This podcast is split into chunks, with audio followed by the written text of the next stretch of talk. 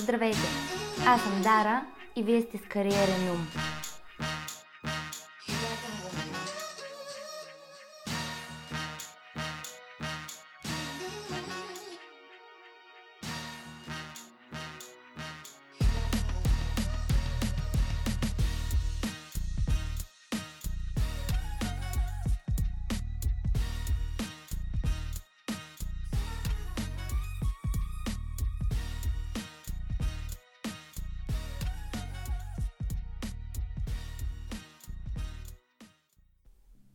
Здравейте и добре дошли! Днес ще си говорим за червените флагове по време на интервю.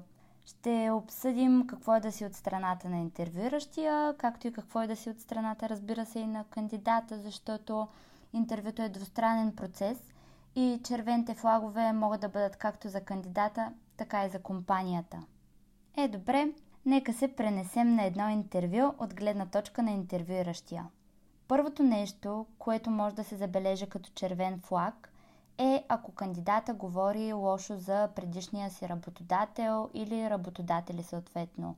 Да, случват ни се кофти неща на работа. Да, истината е, че понякога е заради лош менеджмент, но когато си на интервю, трябва да представиш себе си по възможно най-добрата версия и съответно не можеш да говориш лошо за някой, който не е там. Защото интервюиращия и като цяло компанията със сигурност ще предполага, че в даден момент, в случай, че напуснеш или се разделите по взаимно съгласие, е възможно да говориш по същия начин и за тях, а никой не иска да назначава такива хора. Затова, каквото и да сте преживели, не дейте да говорите лошо за предишния си работодател.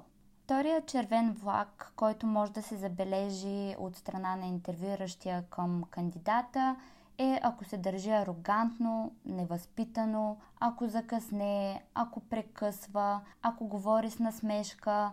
Вие може да не сте такъв човек, но има такива хора. Може пък да сте се събудили нещо накриво, да не сте в настроение. Въпреки това, постарайте се да се държите по максимално най-добрия начин, най-възпитания и най-позитивния, за да оставите такова впечатление и интервюиращия. Третия червен флаг, който може да се забележи е ако човека лъже за опита си или за минало преживяване. Независимо дали става дума за някаква дупка във вашето CV, кажете си съвсем честно, примерно, че сте искали да си починете или нещо такова, или пък ако са ви уволнили, това ще се разбере със сигурност, затова не дейте да казвате, че примерно просто сте решили да търсите нещо ново, ако истината е някъде другаде. Бъдете искрени. Четвъртия и по-фрапантен червен флаг, който, за който поне аз се сещаме, ако човека не се е подготвил с информация за компанията, в която кандидатства.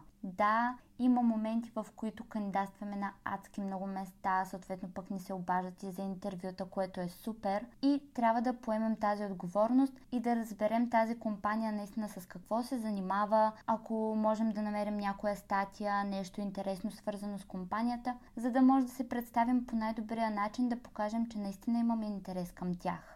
Това са флаговете, за които поне аз се сещам. Със сигурност има и други, но ако избегнете тези четирите, мисля, че ще се справите страхотно на интервюто и поне няма да оставите лошо впечатление у хората от среща, дори и да не се получи накрая. Нека сега се прехвърлим от страната и от гледната точка на кандидата. Отново, първото нещо, което ще ви подскаже, че нещо не е като хората, ако интервюиращия се държи арогантно, не ви изслушва, прекъсва ви, омалуважава въпросите ви или каквото и да е. Това не говори добре. Щом този човек е такъв, най-вероятно и има и други такива в компанията, което определено не е яко. Другото, което може пък да ви подскаже, че нещата не са окей okay в тази компания, ако ви задават прекалено много лични въпроси. Да, човека иска да разбере за вас и какъв човек сте, но всичко се свежда само до това какъв опит притежавате, по какъв път сте изминали, какво ви мотивира, но остава ли дума за възраст, етнос, дали сте женен, дали имате деца, това не е окей. Okay. Имайте едно на ум, ако тръгнат да ви задават прекалено много лични въпроси. Втория червен флаг е, ако интервюиращия е некомпетентен и не е наясно с позицията, за която кандидатствате. Тук говоря не само за първо интервю, примерно с HR, защото понякога той нали, няма как да знае, примерно, технически нещата, с които се занимавате и правите нали, като длъжност, но и неговата работа е по-скоро да направи един по-общ разговор, в който да ви опознае цялостно какъв човек сте и вие да разберете повече за компанията. Но когато говорим за втора стъпка и вече трябва да се срещнете с човек, който представлява отдела, в който евентуално ще работите, или пък е на подобна позиция, само че по-синьор, той трябва да е компетентен и трябва да разбира това, което всъщност ще правите. Третия червен флаг е отново ако лъжат или ако ви размотават. Примерно ако попитате каква е причината да си търсят нов човек и ви кажат, че е разрастване на екипа, вие знаете, да речем от някой познат или сте прочели някъде, че всъщност някой е напуснал, това веднага ви подсказва, че очевидно и за други неща ще ви излъжат. Веднъж ми се беше случило да попитам една компания, в която, с която бях в процес, дали има текучество във фирмата. И те ми казаха не. Разбира се, във всяка компания има текучество, особено ако е в IT сферата. И имах познат съответно в самата компания и той ми каза, че хората напускат през два месеца. И стана доста тъпо, поне за мен, нали, че са ме излъгали, защото няма нищо лошо в това да бъдеш честен, съответно и от страната на компанията. Така че това е един съвет за компаниите да не лъжат, защото няма смисъл. Четвъртия червен флаг е по-скоро за това, когато процеса приключи. Независимо дали е завършил добре или зле, е супер важно да получите фидбек от компанията.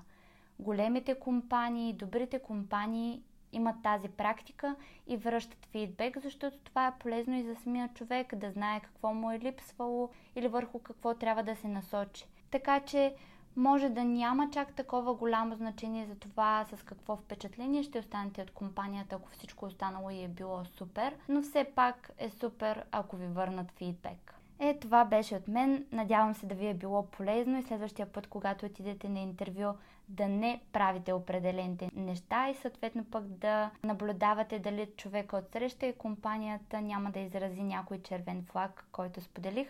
Дано не ви се случи. Пожелавам ви успех и до следващия път. Подкастът и новите епизоди може да следите във Facebook и Instagram страниците на The Savage Mind, както и в нашия сайт, Spotify, iTunes и SoundCloud. Благодаря ви, че бяхте с мен и до следващия път.